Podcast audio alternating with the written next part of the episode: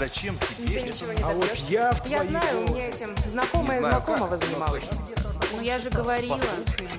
А давайте ближе к делу. Всем привет! Вы слушаете подкаст «Ближе к делу» от молодежной библиотеки Светловка. Здесь мы рассказываем, как перестать слушать бесполезные советы и начать заниматься делом, которое нравится вам. Каждый выпуск мы приглашаем в гости людей, которые не побоялись прийти в новую для себя профессию и добиться успеха. Они делятся реальным жизненным опытом и лайфхаками для новичков. Так что оставляйте лишние разговоры, приступайте ближе к делу.